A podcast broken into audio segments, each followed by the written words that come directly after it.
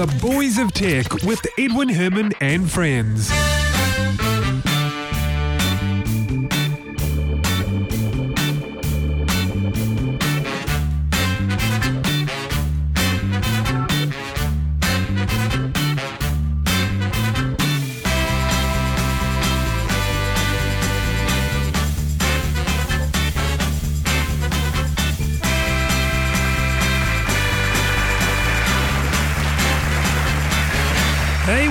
The show. Thanks very much. This is the Boys of Tech, New Zealand's longest running tech podcast.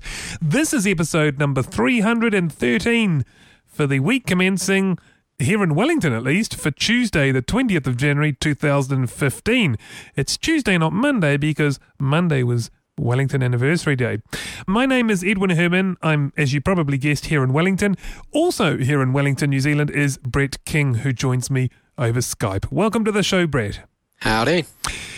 Well, Brett, it's been a a long weekend for, for Wellingtonians, and I think Auckland get their turn uh, next week. I understand uh, you were fairly busy the, uh, this long weekend. Yeah, yeah. I always enjoy going to the race days on Wellington Anniversary weekend. Did your horse come in? Uh, no. But hey, it's that's not the point, is it? It's a No. day. It's a day out, isn't it?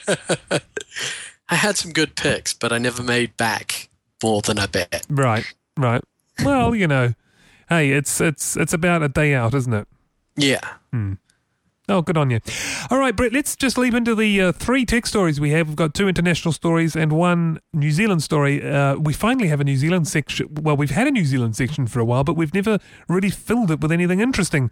Uh, uh, well, there's been nothing interesting to fill it for a while, and uh, this time we do have a New Zealand story.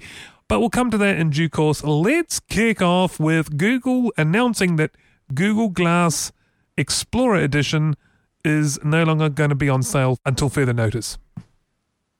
So the Explorer Edition, as I understand, is the one that doesn't have the the lenses in in the uh, in Yeah, the yeah. frame. It's, It's just their, the it's frame. their it's their standard edition. Yeah. So why have they announced that they're no longer going to be selling this product? Is is it Well, I think inherently flawed? Is it?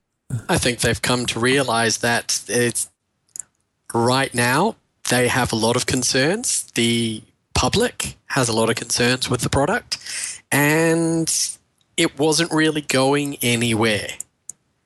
It it didn't create a niche. It it was not a, a an iPhone or an iPod.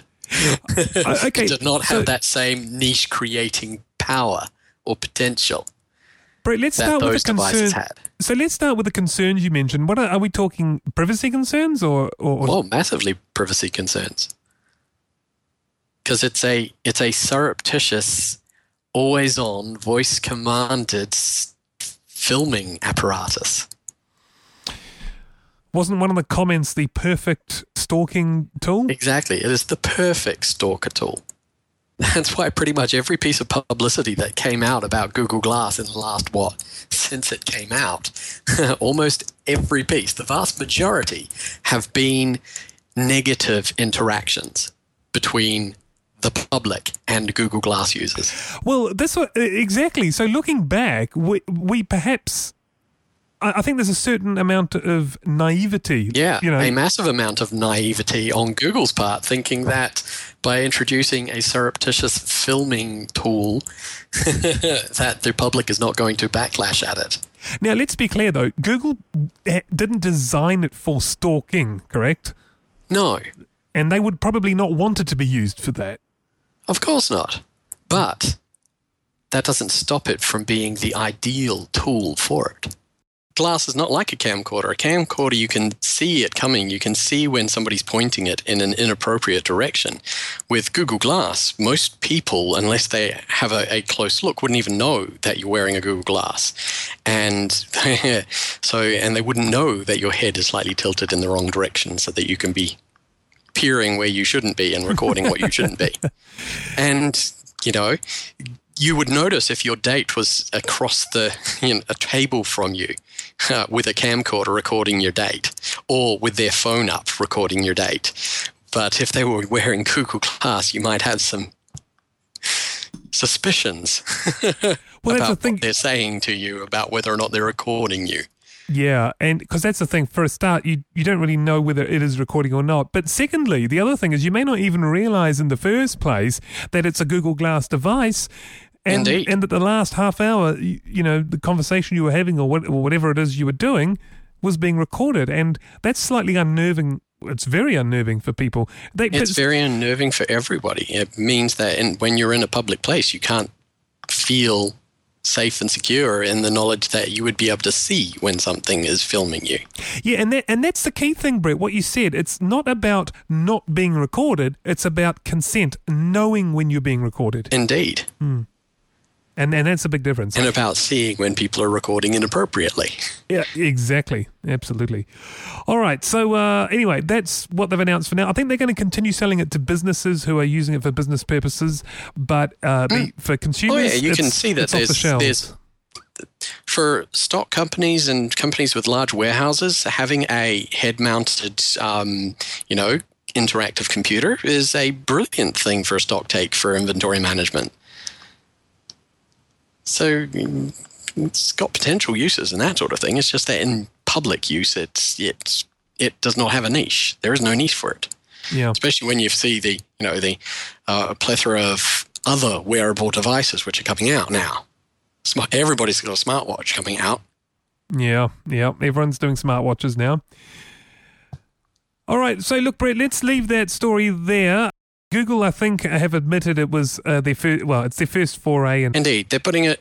They're not really even putting it on the shelf now, are they? They've taken it out of the Google X Labs and they've passed it off to a um, another part of Google, another division, headed by a, a marketing person. So maybe they're yeah going to try and put, get the marketing person, give them a give that division a, a, a good year or two to work up some kind of spin that is going to make Google Glass acceptable to people. Because I mean, does how it? they're Even, going to address the the the um the privacy concerns. Yeah, because that is that's the thing. It's it's you've got to address those concerns in a, a, a drastic and irrefutable way to make it overcome that social barrier Oh, totally. I mean, a Forrester research poll showed that half of consumers, or almost half, had privacy concerns about it. So it is it is a big thing. It is yeah it's the major thing that they need to to overcome. Mhm. Brett, let's talk about the next big shift in home entertainment, specifically televisions and displays. HDR is the big thing now, Hmm. or you know, the up and the, the thing that's going to be the next big thing, I should say. what you mean it's it's it's not 3d and 3d came and went didn't it Oh, 3D was short lived, but uh, you know what, Brett? You and I are not surprised. A lot of no analysts have said the surprised. same. Exactly. A lot of people were saying the same thing. 3D is not going to last. Well, it's not going to be the the big thing for you know forever. and it's not going to become commonplace it's not going to become a default No, that's right. It's it's more of a sort of a gimmicky add-on, and and I think that's the way it's going to remain. However, HDR is the big thing. So high dynamic range. This is where the brights are you know are, are very bright and the darks are, are very dark, which is Oh yeah, it's not new tech. It's been around in you know um, photography for ages. Yeah, although having said uh, uh, you're right, but uh, there's this this often I, I find there's two different uses for HDR. When it comes to imagery, often it's used in the context of uh, simulating HDR on a non-HDR display, and that's where you can. Uh, and I've actually written a, little algorithm myself actually to do that, where it takes the the uh, darker tones from the overexposed Yeah. image and it takes the lighter tones from the underexposed image and, and, and the middle from the middle. Mhm. And to That is how you make HDR. that's that's how you make HDR. But here we're talking about technology that can actually produce very, very bright lights. Mm. So we're talking about brightnesses that will be, you know, I mean, if if we filmed the sun right now on a camera and we put that on our TV, you, you would It'd be a big white. It'd just be a white splodge, and, and and but you know you wouldn't really need you wouldn't be squinting or anything. You'd just be looking at this this. It's just like looking at a white square or a circle. Actually, in this case, this the sun's a circle. Yeah, but the picture's a square and the sun's so bright that you would just have a big white square. Yeah. well, it might be there too. But you know, you just be looking at this this color of white.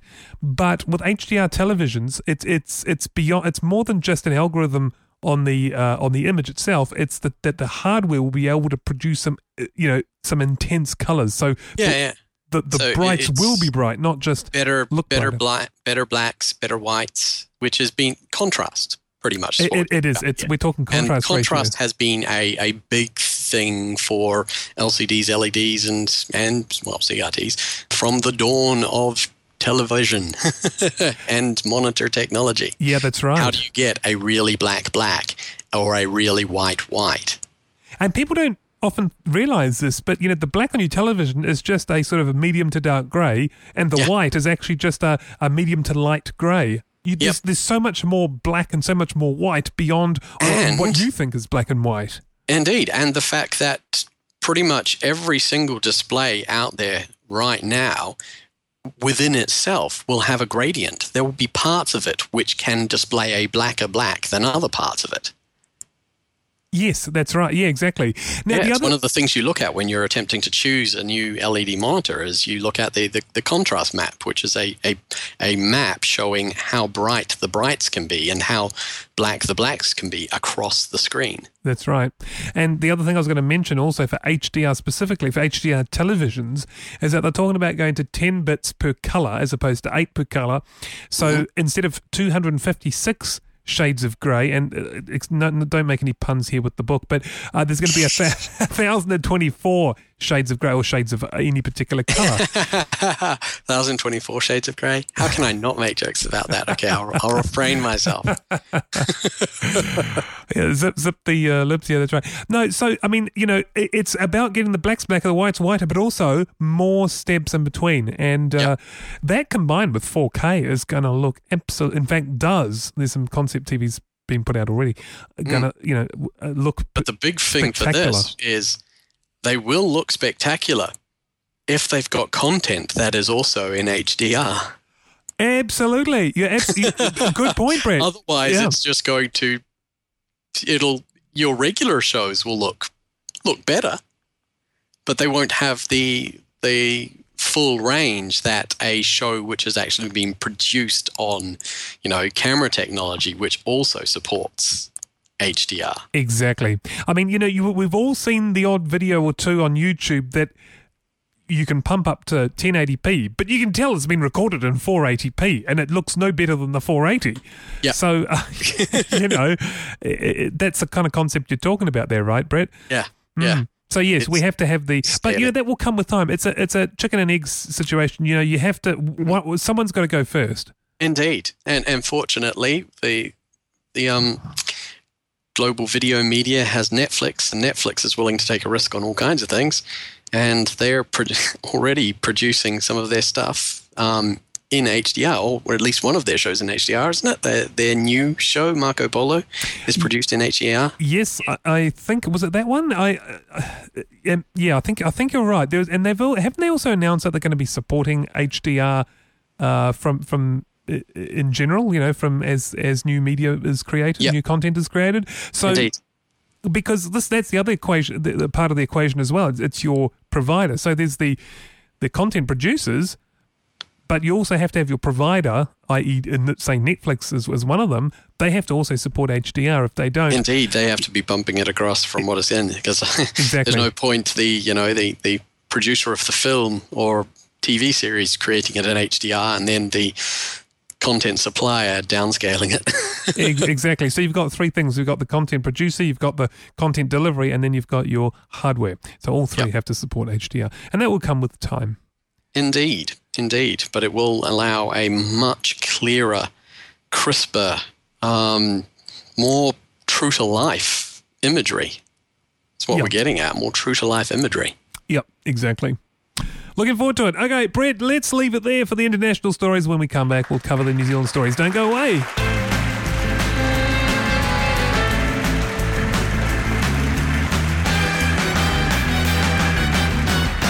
Hey, welcome back. This is a New Zealand section, and we haven't had one for a while. I mentioned that earlier in the show, so uh, this is, uh, you know, it's good to go there again.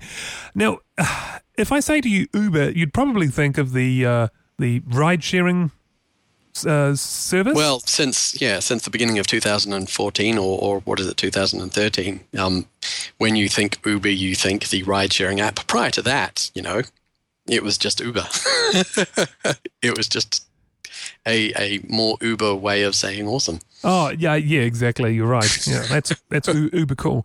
There is a, a company called the Uber Group, a Whangarei internet provider and mm. they've got obviously uh, a similar name. Oh yeah, they'll mm. they'll be getting a lot of negative publicity having the same name as a internet company that is having an awful lot of negative publicity through many different countries. Yeah, see that's the thing uh, that the the, well, the the Whangarei internet provider is not happy because there has been some negative. Uh, stories around the Uber ride sharing app or service. And uh, you know, people are getting a little bit confused, and they think they're one and the same, and that there's you know, and yeah, so they're in a bit of a trademark stoush with the uh, with with the other company. So, mm. It'll be interesting to see what happens because I'm wondering whether, you know, there's one of two possible outcomes, really. Either they're going to come to an agreement and some money's going to change hands, and the Uber ride sharing app will come into New Zealand as as as it is Uber, or it'll go the other way where Uber will be forced to to say, okay, we're going to sorry Uber ride sharing that is, uh, will be forced to say, look, we'll, we'll we'll launch in New Zealand under a different name, a little bit like Burger King in Australia. It's uh, Hungry Jack's, I believe. Yeah, mm. yeah. So it's it's important to point out that the Uber group in Whangarei has been using the the name well before the Uber ride sharing people Mm-hmm. And uh, normally, by, by law, trademark law, it's it's who's been using it first. Even though they didn't apply to register it until much later, uh, it really comes down to if they can prove they were using it first, they should get uh, uh first first dibs. Indeed. But you know, depending on how much money's going to be offered to them, you know, they might go the other way and go, "Hey, that's cool. We'll change our name, and, and, and we'll accept your, you know, two million dollars or whatever it is." Yeah, oh, it's a hard call. That I'd kind of like to see the the the Whangarei Uber group get to keep their name because they had it first, and also it would might disassociate the name Uber from such negativity um, in New Zealand, at least. But then, news and technology news is global, and so every Uber row is still going to have those little bits of, you know, do you really want to have the same name as that? Yeah. Even if you make them call themselves something different in New Zealand. Mm, that's the other side of the coin. And I think, you know what, you know, if Uber, you know, when Uber gets well established, sorry, I'll have to define which Uber I'm talking about. This is awfully confusing. When the Uber ride sharing company gets itself more established in New Zealand if, than it already is. I think what you're going to be thinking here, Edwin, is if it is able to get itself more established. Oh, uh, look, they at the moment, yeah, but, it's skating on such thin ice over legal issues, safety issues, insurance issues. There are so many things wrong with the way that that company is behaving in countries around the world. I know they, flouting regulations, yeah, I know. And here's the, here's the thing in New Zealand, they were charging per kilometre, and that is illegal unless you have a taxi license. However, exactly. they are allowed to charge by time or a fixed rate. And as long as they stick to those rules, you know, and we've seen other companies do it like uh, Driving Miss Daisy and so on, you know. So if you charge yeah, per hour but, or but all of those rate, people, all of those people have appropriate licenses and insurance for driving the public. Uber drivers don't. No, but they don't need to if they're charging by Yes, they do. Not if they're charging by time. No, they do. They do. They have to have a public a public drive, you know, or whatever the it's called, a public haulage license or whatever, you know, a thing that allows you to drive Really? But really? Because they certainly don't need a taxi license, that's for sure. They have to have a license and insurance, which allows them to carry people. Because it's not just carrying private people. It's not carrying private citizens. It's not the same as, you know, carpooling. Because it's a commercial entity. It comes under a different part of the law. In Australia, they're currently having a massive stoush for exactly the same thing, as they've got people with private driver's licenses driving as Uber drivers when you cannot drive commercial passengers on a private driver's license. If you get into an accident, your private insurance will not cover it because you're Yeah, driving I, I, commercial I, I can passenger understand. service. Yeah, totally. I can understand the insurance side, absolutely. Uh, but you know, and I, I, I know from from having read about this that they don't need a, a, a taxi license per se. If there's another license that you're saying they need, then uh, I look, I'm not sure about that. But It's the endorsement on your driver's license that says that you are allowed to carry commercial passengers. It's a driver's license endorsement. oh, that's what you're talking about, the driver license endorsement. yeah, is you have is to have for- a driver's license endorsement that says Oh, that okay, you can right, carry commercial okay, passengers. all right. Because If you it- do not have that, you are not covered by any insurance and you are not allowed to drive it. Right, So, so- any so Uber that's driver obviously a second is- issue. who is signing up right now that does not have that cannot legally drive. They are driving illegally. What was the, the recent thing last week uh, from Australia that Uber has been uh, cancelling the accounts of uh, the Uber accounts of people that have been determined to be inspectors, road inspectors, you know, police inspectors. They have been Oh, cancelling oh, their accounts Well- so that the inspectors cannot use the Uber app to, you know, stop Uber drivers. Well, look, personally, I would I, look. It, it's not a good look, but personally, I would have thought they can they can choose who, who your customers are as long no, as they not, can't. Why not? Because in Australia, the law for taxi drivers is they cannot refuse a fare. Oh, oh, I see what you mean. Because these are so they're registered as taxis, are they over there in, in Australia? It's they're they're a passenger transport. They cover they come under the same part of the law. In Oh, okay. Australia, they have to be. They Oh, have so they have to accept the fare. Yeah. See, Yeah. because what I was saying, Well, they like, what don't. you've, That's what you- the point. They yeah, don't. Yeah. I want to go back to what you were saying about the driver license endorsement. That's a second issue. The first issue that I raised, uh, a- and that's easily solvable, is the fact that they were charging per kilometre, which requires a taxi license. Mm. Whereas if you charge per hour or by time, you don't. But obviously, there are other things like what you were saying. Uh, according to you, Brett, you were saying they also need. Uh, the right driver license endorsement, which they, they don't have. So there's a number of legalities. But anyway, I, I want to go right right back to what I was saying to start with, which was I would I would when we're talking about who who gets to keep the name. In a Mm-hmm. way, I'd like I- I'd, I'd kind of like to see Uber um, the, the uh, ride sharing come into New Zealand as Uber, not as a uh, Hungry Jacks in Australia for, for Burger King. I'd like to, it to be what it is. But at the same time, uh, obviously, you know, Uber Group Whangarei has been using it earlier. So, Indeed. so I guess, you know, in, in my, in Ed's world, I would like to see Uber Group go, hmm, in Whangarei go, hmm, we'd like to keep our name, but actually, you know what? For, for two, the $2 million offer from Uber ride sharing, um, we're happy to change. And then they're happy, and then I'm happy that Uber gets to uh, have its ride sharing app as Uber. so, Well, I would like to see Uber ride sharing become legitimate uh, and stop flouting laws and charging people uh, thousands of dollars for a late night trip because of their surge pricing and the fact that they don't show you your price until an email you get well after you've finished your ride. yeah, it should have been before. Absolutely. There's a whole bunch of points that, That is that that not one of the other legislations in Australia that they have where the taxi companies must show you the fare. Yeah, exactly. They must take your ride and you must see what the fare is. And with Uber, they're not doing that. Yeah, then they They're just be. flouting everybody, every other country's laws on how to carry passengers. They are doing it illegally. Eh. And how can you trust them And do, and do you know what's so for doing that? And what's so and the fact that they're is cancelling inspectors' accounts Yeah, because they yeah. have been discovered as being, oh my god, that's a that's a traffic inspector. Cancel his account so we can't find any of our drivers. That is an obstruction of justice. This is an illegal operation, acting illegally in bad faith. You know what's so I frustrating is that they it. could have actually done this properly. That there are ways of, of doing it. I think uh, Indeed, there are know, tons of ways of doing it's just it. if only you know. It, there are tons of ways of doing this where they could have brought in and actually had proper competition with local established taxi services while providing legitimate legal services with appropriate driver qualifications, safety, security checks. That's the other thing. All taxi drivers have to undergo a security check. All taxis have cameras in them to protect the passengers and the taxi drivers. It's and you can be assured of the cost and a taxi will take you.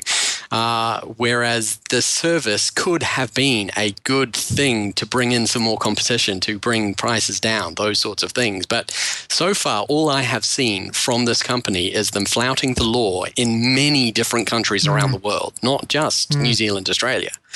Uh, and the drivers of this service being pulled up and doing illegal things, not having proper coverage or insurance or anything like that. There is no security check for a, an Uber driver. There is no safety for an Uber driver.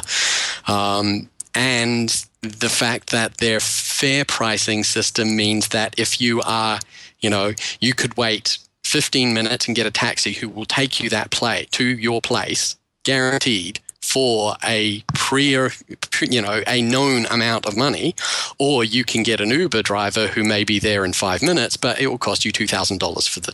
You look, I don't, you know what? As long as you know beforehand, and that's the key to your argument. But you I- I- don't there's, there's know no beforehand. Uber does not. Uber does not show you that. Yeah, but Uber they- does not even show the drivers that. Yeah, I know, and they can change that. That's what It I'm is saying. all hidden. Mm. But they've shot themselves so badly in the foot. They are so badly managed. It is like their management are intentionally criminal in their behavior. that why would you trust them? How can you trust them after how they have behaved? It is atrocious. And somebody else should come in with that same sort of technology, that same sort of drive, but follow the rules, approach things appropriately, Mm. And Yep. actually provide an honest, reliable service that will promote competition. Mm. What was the story originally about? Uh, trademarks. of course, you knew I, you knew I'd rant about something. I did, I did. All right, Brett, look, let's leave it there. I want to thank you very much for co hosting your very first episode for this year. Mm, indeed. It's been a good one. And uh, we'll do it again next week. Until then, have yourselves a great week. Uh, thanks again, Brett. See you all next time. Goodbye. Ciao.